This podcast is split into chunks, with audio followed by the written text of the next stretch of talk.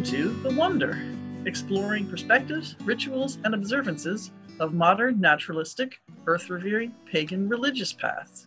Here are your hosts, Yucca and Mark. Welcome back to The Wonder, Science Based Paganism. I'm your host, Mark. And I'm the other one, Yucca. Today, we are going to talk about something that is very central to pagan practice of all kinds, and that is trance. Right. And this is something that we see in paganism. We see it in a lot of other religions as well. It seems to be a very like a very important experience for being in that space, having those transformations. When really important things are happening, there's often a trance state. Right. The attainment of altered states of consciousness is often something that is viewed as holy mm-hmm. in various religions or is viewed certainly as transformative or divinely inspired or or divinely provoked. There are a lot of different frameworks for understanding what this is but well, there since, are so many examples all over the world of people using various different kinds of techniques in order to enter a trance state. Right. And since we are non-theists we're not coming at it from a from the divine perspective so we're looking at it, we'll look at it from a more neuroscience perspective and the usefulness of it as well, because it really is very useful.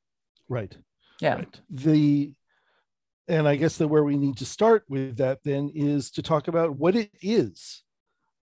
Right. Uh, trance is kind of a it's a general term that isn't used by many other religions other than paganism right. to describe a particular neurological state. Mm-hmm. And you can get to that neurological state through a lot of different approaches. Repetitive motion is one of them. Listening to very dreamy kinds of music with beautiful harmonies in it can take you into that state. Mm-hmm. Um, and it's the state that's characterized by being very much in the present. So you're not thinking about your list of things to do or about worrying about the future or any of that. You're very much in the present moment. So, with a very kind of emotional openness mm-hmm. and a sense of focus, a sense of, of experience that you're having. Right. And and a a word that does get used in in the common cultures often in the zone right? When someone talks about being in the zone, that's actually a trance state. That's exactly right. Another term that is used by people like sports psychologists is flow. Right. When you when you are in a flow state, you're very creative, you have access to your subconscious, you're not distracted by thoughts of other times or other obligations.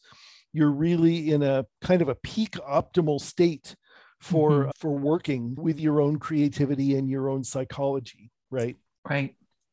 So there is, are other oh go ahead i was going to say this is something that i see young children do very very naturally. Mm-hmm. they get into a state like that and it's something that later on we don't tend to practice as much. We kind of train ourselves out of it but i think that there's there's something very instinctual about it that humans that we we gravitate towards that. We really do that when given the opportunity to. Yes, there's something about trance that is playful. Mm-hmm. Because it's creative in in many cases. Now, in in the case of some religious traditions, trance states are very narrowly defined as only being allowed to be particular kinds of experiences and so there isn't as much creativity associated with them right but we'll be talking later on about how to induce these trance states. But when you think about Hildegard von Bingen having her amazing sort of visions of the Virgin Mary and all these angels and saints and all that kind of stuff, that's very much a trance state. Now, the odds are good that in her case, she was probably epileptic. Mm-hmm. And one of the one of the characteristics of epilepsy is that people can go into a kind of aphasic trance state, which can lead them into a very altered reality, right? Mm-hmm. Aphasic. Oh, disconnected from the current present physical circumstances. Mm, okay. And often unable to speak. Mm. There are there are often when people go into a trance state, they they they are often in kind of a pre-verbal state. Mm-hmm. And they really aren't able to summon language to address what they're experiencing or to communicate that with others. That can be a problem sometimes. I've I've there have been people that I've worked with at pagan festivals who have gone kind of way, way out there and are having a hard time taking care of themselves. They're kind of stumbling around the fire, not because they're drunk, but because they're really, really entranced. And there's a certain amount of danger associated with that. And so when I've tried to sort of steer them a little further away from the fire and you know check in with them and see how they're doing in some cases they simply can't summon words mm-hmm. because those parts of their brain aren't what is that's not the, most, the active part at the moment that's right yeah. it's not at the forefront so let's let's think for a minute about some examples of trance states that are used in various sorts of religious contexts throughout the world. And i should say that it's not just religious contexts that have trance or flow or the zone. Mm-hmm. artists know this space really well. Yeah artists and writers and, as a yeah. writer i know when i'm writing good stuff i can feel that it's it's just pouring out of me and i'm just typing as fast as i can to try to capture it. Mm-hmm um, and it's it should be said this is a pleasurable experience. Trance feels good. It's associated with high levels of serotonin in the brain. And it's a so it's a state that people tend to want to gravitate towards. Many people who are deeply religious do their religious practices in order to reach that pleasurable trance state which they may interpret as communing with deities or with the entirety of the universe, all of those kinds of feelings. Right. So, one of the religions that immediately pops into my mind when we talk about that is the Sufis. Mm-hmm. Right. That's a, it's probably the the picture most people think of when they think of the Sufis is the whirling dervishes, right? right. And that they're doing that and getting into this share trance state. Sure, exactly. It's this very slow, steady, repetitive movement which of course also kind of spins their their middle ear so that there's this this potential for dizziness but it's sort of a managed dizziness. It's a learned technique that they use to take themselves into this very out there kind of space of communing with with what they believe is their God, right? Mm-hmm. And what's interesting to me is that this is such a beautiful and impactful kind of experience that people will actually pay money to go and watch Sufis spinning in place, right? Oh, I hadn't heard uh, about that. There's a pretty big community in, in my area, but I hadn't heard of people paying to watch that happen. There, there's at least one touring troupe of of dervishes. Yeah, I I've seen them advertised. I haven't gone to actually see them do it, but I've I've seen them advertised. In other cases, we can think about the sort of intense altered states that come with, and of course, once again, in a pre verbal kind of sense, with people who fall into speaking in tongues. Right. Or who, who kind of lose control of their bodies and fall down through this incredibly intense trance like experience happening in their brain. And i mean I'm, I'm not telling any secrets out of school here. We we here don't believe in divinity. We don't believe in in gods. Yeah. And so when we look at that phenomenon we don't see it as the christian god reaching down and touching these people and they're having this sort of yeah. trancy spasmodic experience. We're seeing it as a a psychological and neurological phenomenon. Yeah, which does not make it less valuable. Mm-mm. Just because we might have some understanding on what how it's happening, why it's happening, it, it's not less to use the word magical, right? It's not magic in a Harry Potter sense, but it's magical in a in a in a meaningful wow, amaze kind of way. Right. Right. Yeah, because just because we understand how something works does not, as you say, make anything less wonderful about it. Yeah. So we can understand, for example, that, that the experience of love is very high levels of serotonin and oxytocin, right? Mm-hmm. Your body is like singing with these neurotransmitters that connote connection and affect and focus and a bunch of other things too, like not being hungry and having a hard time sleeping and a lot of other things that go with that. Now, does that mean that love isn't real? Yeah. Well, of course not. Of course not. But that's what when you're when you're experiencing being in love, that is what is happening in your brain. Right. Or if we're watching the sunrise, mm-hmm. right? Understanding, in fact, that in some ways to me makes it even more awe inspiring is to start to see those deeper connections to, wow, right? And when we start thinking about the neurotransmitters, thinking about how many generations, how many millions of generations of mammals were there for using those same neurotransmitters and then we were using them before we were even mammals for different purposes and right. all of that right and asking the big questions like why did we evolve to have these states mean we can understand why we have love because it draws us together for reproduction. Right and, and survival and, right? and survival and caring for our offspring right? But why a sunrise? Why a sunset? Why the beauty of leaves blowing in wind? Why the aurora borealis? Why the shapes of clouds moving in the sky?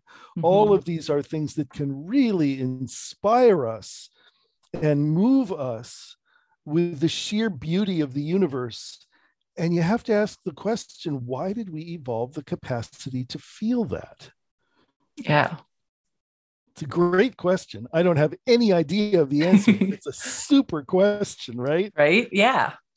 Um, that's a question to work on. But the good news is we do have this built into ourselves. We have this capacity for trance, this capacity to be transported by the moment and brought into a state of focus and clarity and a feeling of belonging and connection, all of those things. And one of the things that we as pagans are about is crafting the skills, learning the skills to be able to create that state at will. Right. Yeah. And and that is something that's kind of unique about the the broad pagan umbrella. There are there are other religious traditions which teach you to go into deep trance states like Zen Buddhism, for example, sitting mm-hmm. zazen, looking at a blank wall. But they're very constrained in how they use that experience and how the rituals around it are very, very strict, mm-hmm. right? Whereas as pagans, we create a lot of our own rituals. And so we can use this trance state for a lot of different purposes. Yeah. So, why don't we talk a little bit about why then you would want to go into this this trance state? Yeah. Well, the first thing is, uh, at least from my perspective, is you have a lot less in the way when you're going into a state like this. You're setting aside the the worrying about the rent for next week and the this and the that, and you're you're kind of going to this this deeper level where you're dealing with the with the your raw emotions and beliefs and feelings. Mm-hmm. Mm-hmm. Yeah, and what's cool about that, in my experience, is that trance is an opportunity to kind of get in under the hood and tinker with those things. Mm-hmm. I mean, we know now from research that our memories are not recordings. They are retellings of stories and they get edited and embellished and pieces get dropped all the time in the stories that we tell ourselves about our lives. Right. So we have the capacity when in this very open, emotionally malleable state to get in there and actually change some core assumptions that we have, change our story or our our, our conclusion, our beliefs about an event that happened to us in our lives, right? That can help to bring us closure. It can help to bring us healing. It can help to instill greater self esteem. It can help to bring us more confidence as we pursue our goals. It can do lots of really cool things like that, all in this kind of glowing, present, very pleasurable experience. So it's it's it's a way of doing it it's an opportunity to do things that are good for you while also having an experience that isn't an ordeal that instead is something powerful and moving and and happy and it can be the the real heart of a ritual mm-hmm. right a lot of times when we're setting up a ritual a lot of the things that we're doing are to help get us to that state yes yes in the in the atheopagan uh, recommended ritual structure that i put in my book mm-hmm. for example the whole point of that is induction into a trance state doing stuff while in that trance state and then transitioning back out of it back into a normal sense of reality right right so the arrival phase you have things like grounding and you have things like sensory stimulation that brings you into the present moment in your body. And you have things like invocation of safety and security so that you feel okay about opening yourself to the experience, stuff like that. And then in the qualities phase, you invoke the the various characteristics and emotions that you would like to be with you during these things so that you feel like you have allies and ingredients to work with Mm-hmm. And then in the main body of the ritual, which is the, the working or the deep play, that's when you're in the trance and now you can do this transformative work, right? Yeah. And then the other two phases are coming out the other side. So that that it really is a, about a technology of trance. Mm-hmm. Ritual is is in my experience a, a technology of trance. Right. So why don't we talk a little bit about some of the hows? Right, we've been talking a lot about the why. Okay. Yeah. Okay, that sounds great. Gosh, there are so many ways to get there, and the there can vary a lot depending on which one you use. I don't want to in any way imply to people that all trance states are the same. Mm-hmm. They they aren't. Yeah, they aren't. The kind of trance state that you have from dancing to incredibly rhythmic drumming, for example, or electronic dance music, stuff like that, is not the same thing as the kind of meditative trance state that you can enter while sitting quietly, smelling the scent of a little incense, calming yourself and opening yourself in that more gentle kind of way. But they're both trance states and they both present opportunities for growth and learning and, and joy. Yeah. Well, so for, Oh, go. To share a technique for going into that kind of quiet, sort of meditative trance state. One thing that if you've never played with this before that you can do is find whatever the situation is. You, you, it could be quietly inside or sitting out looking at the stars or the sunset or whatever but sitting down creating your space and then calm your breath do your grounding and stare at something.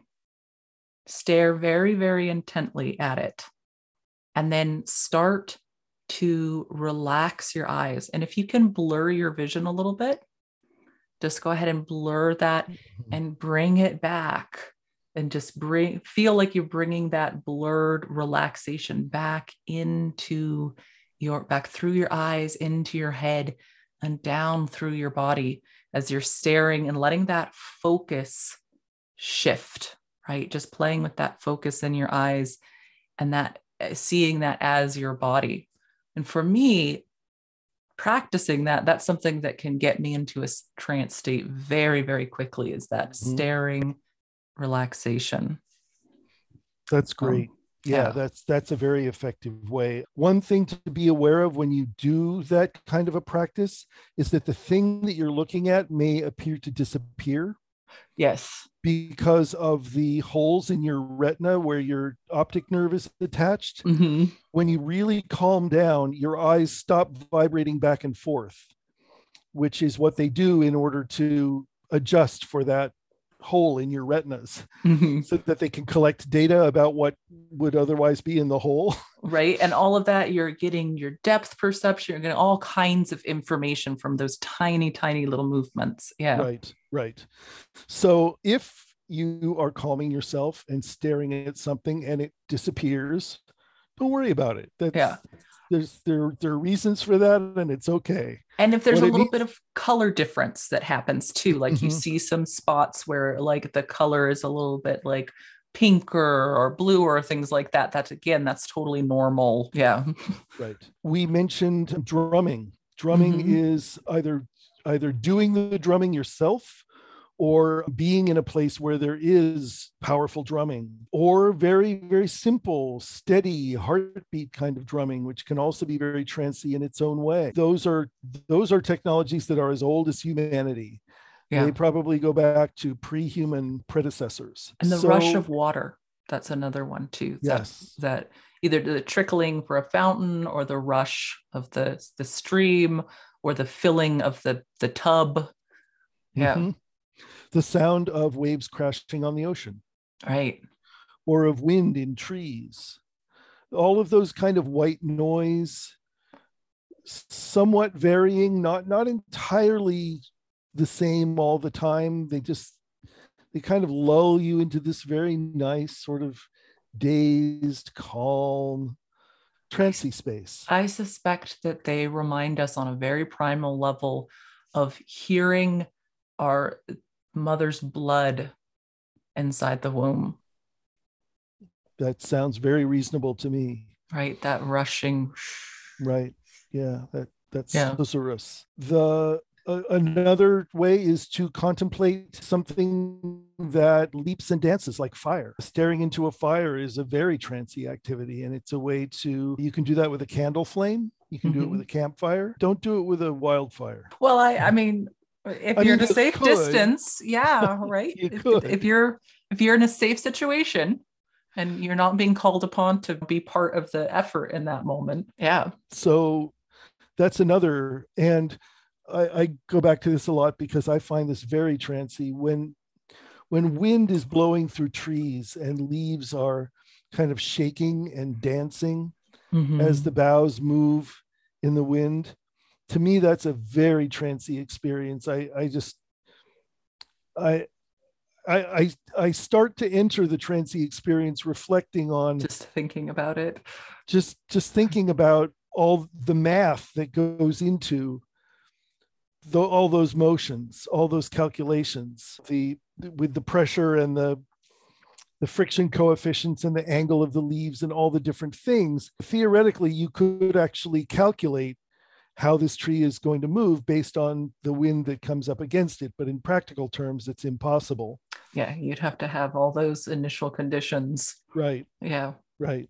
So I don't know. I wrote a poem once where I talked about wind and trees and mathematics as the language of God. It's it's this this in an Einsteinian sense, right? The the language of the way the universe manifests. Yeah.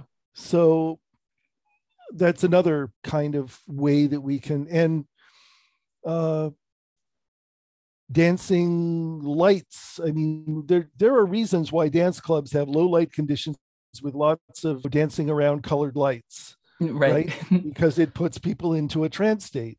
Yeah. And in a trance state, they feel less inhibited, more comfortable, more safe, and more able to express themselves. So, right.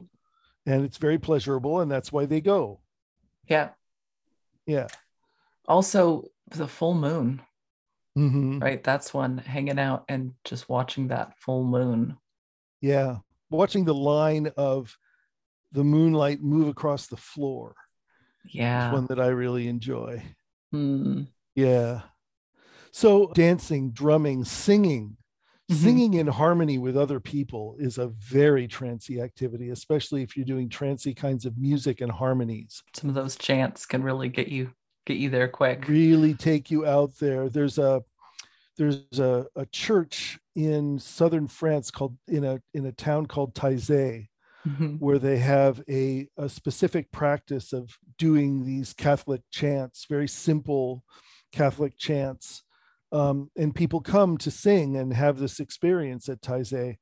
And there are um, songbooks that you can buy with these chants in them, and the, the chants are simply beautiful, wonderful stuff to sing. So, you know, what you're what what you may be realizing as we talk about this stuff is that a lot of the things that people do to enjoy themselves are because it puts them in a trance state. Right. Right. An awful lot of things that we just like mm-hmm. are things that we enjoy because they tend to lead us in that direction. And as pagans, we can then take advantage of that, not just to have a good time, which we are all in favor of. We are right. in favor of people having a good time, but you can also make some use of that in a ritual context. Yeah. And like so many things that we talk about, there's this very intuitive, instinctual component of it, but the practice can can really help you to build in making it easier to slip into it, making it more effective. The, the practice element really is important. It is. And using a focus or an altar mm-hmm. um, is one way to kind of, what's the word I want to use? Kind of fast track that mm-hmm. whole mm-hmm. process. Because if, if there's a particular place that you go in your house and a thing that you look at, where you are accustomed to going into a trance state before it, whether it's to read tarot cards or light candles and incense and meditate or or to place things for that are seasonal symbols to represent the time of the year or to put pictures of your ancestors so that they'll be remembered. Whatever that is the the speed with which you will drop into that trance state really increases the more you practice in front of that focus. Right. I I find that when I first started my pagan practice, especially because I have ADHD and so focus and concentration are not exactly my strongest suit. And so my brain would be going all over the place. And it was kind of hard to get into that trance state. But now all I have to do is step in front of my focus and light the candles and close my eyes and then open them to this rich display of symbols and items that that are meaningful to me and tell me stories right? Mm-hmm. and i'm there. I'm i'm in the trance state and i'm ready to do some kind of inner work. Yeah. So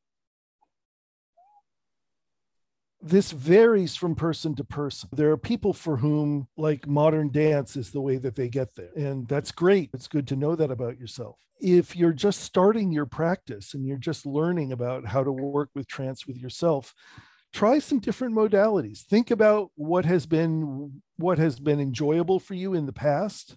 Mm-hmm. And maybe for you, it's sitting down with some art supplies and a blank canvas and going into that zone of creativity. You you can do paintings or sculptures or whatever it is that have a symbolic quality that can then help to work with your psychological nature as well. That's mm-hmm. another way that you can approach this. So, for those that are new to the practice, I really encourage people to experiment. Yeah. Try different kinds of stuff. Right and in that ex- experimentation trying different kinds of things and trying the same thing multiple times too because the very first time we do things sometimes they're re- it's it's really awkward right yes that it, critic voice that we talk about erects itself in the back of your head and says this is stupid and you're making a fool of yourself and yada yada yada yada and after you have some practice with this that voice doesn't have the kind of power that it used to. It just right. doesn't it doesn't impact you the way that it used to, which is good for you on all kinds of levels because the self-critic is a cruel voice. It's not good for us. Right. And an ability to set that aside and say, no, I'm doing this now because it's good for me mm-hmm. is one opportunity that we have to heal as people. Yeah. So, what else do we have to talk about on trance? It's like so many of the things in paganism that it's it really is a, about experiencing it. We we find things to talk about on a weekly podcast, but really what we're doing is about our experience how we feel our relationship and interaction with the world with ourselves. And it's just it's a we're a doing religion right? We're an experience religion. That's right that's right. And our our experiences are our life right? And so enriching those experiences and making them as powerful and as positive for ourselves as possible is central to what our paganism is about because we're not worshiping gods or making offerings to them or spirits or demons or any of that kind of stuff. What we're doing is we're working with our own psychology and with that of those that we share rituals with for the betterment of all. Right. And so, yes, practice, try out different modalities. Even little, as as you were saying, Yucca, even little kids do this. Little kids will spin and spin and spin and spin and spin until they get dizzy and fall down.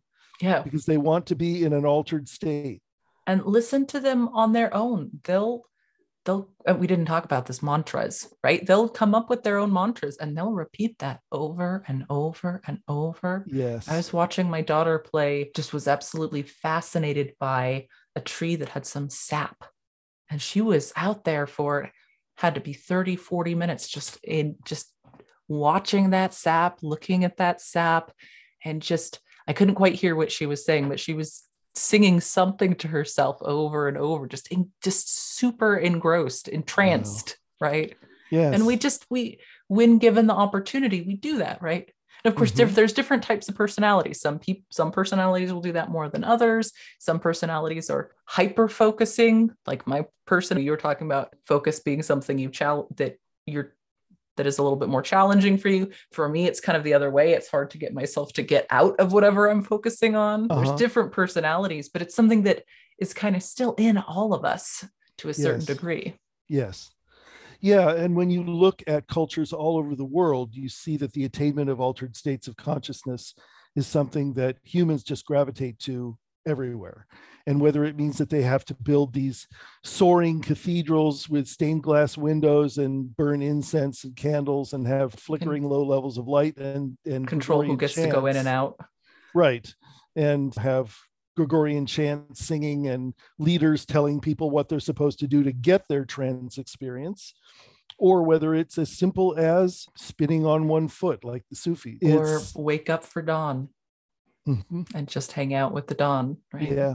Yeah, especially at this time of year when the sunsets and sunrises are so long. Yeah. Yeah, it's really oh really a good time. Well, so as with so many things that we talk about here on the podcast, really encourage you to do this stuff. It's a it's a kind of a strange thing to me. One of the things that I heard a lot when I first entered the pagan community is you have to read these 70 books some some huge stack of you have to read this and this and this and this and this and this and this and a lot of what I found was in those books was stuff that I don't really subscribe to now. To me, what really made the difference was having the experience, going yeah. to the rituals, sharing in those experiences, getting to know the people, daily practice. Daily practice, absolutely. And then starting to craft the rituals myself and starting to invite others to join me in doing rituals that that felt meaningful and and impactful. Mm so joyous road it's a it's a really enjoyable path to travel. And if you're just getting started i really encourage you to set forth find out how you best fall into trance and maybe you want to learn to be a really good drummer. It'll you'll you'll be a, a super asset to the other pagans around you because you can help them to go into trance. And you will ha- always have a means available of going into trance as long as you have something that you can tap on. Mm-hmm. which could just be your belly right if, if you have nothing else yes. it could be your your belly or your thighs or or that beautiful drum that you hand painted and mm-hmm. whatever it is yeah yes i'm i'm actually buying a drum this week i'm excited about it my my frame drum, big round, mm-hmm. kind of flat frame drum, disappeared at an event, the event where I broke my arm back in 2017. Mm. And my friend, who's truck it flew off the back of, apparently, um, has always said that he was wanted to wanted to buy me another one, but he has never gotten around to it. So now I'm going to go buy it and he's going to pay me back for it. so I'm excited about having a frame drum again. That'll be really cool. Nice. Yeah. Mm.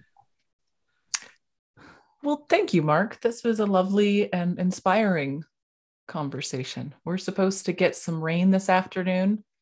And I think maybe I'll sneak away and see if I can trance out with the rain. Yeah, so, that sounds wonderful, especially that wonderful blood warm oh, rain that you get in the monsoon. southwest. It's so nice. Yeah. Yeah. All right. All right. Thanks again so much, Yucca.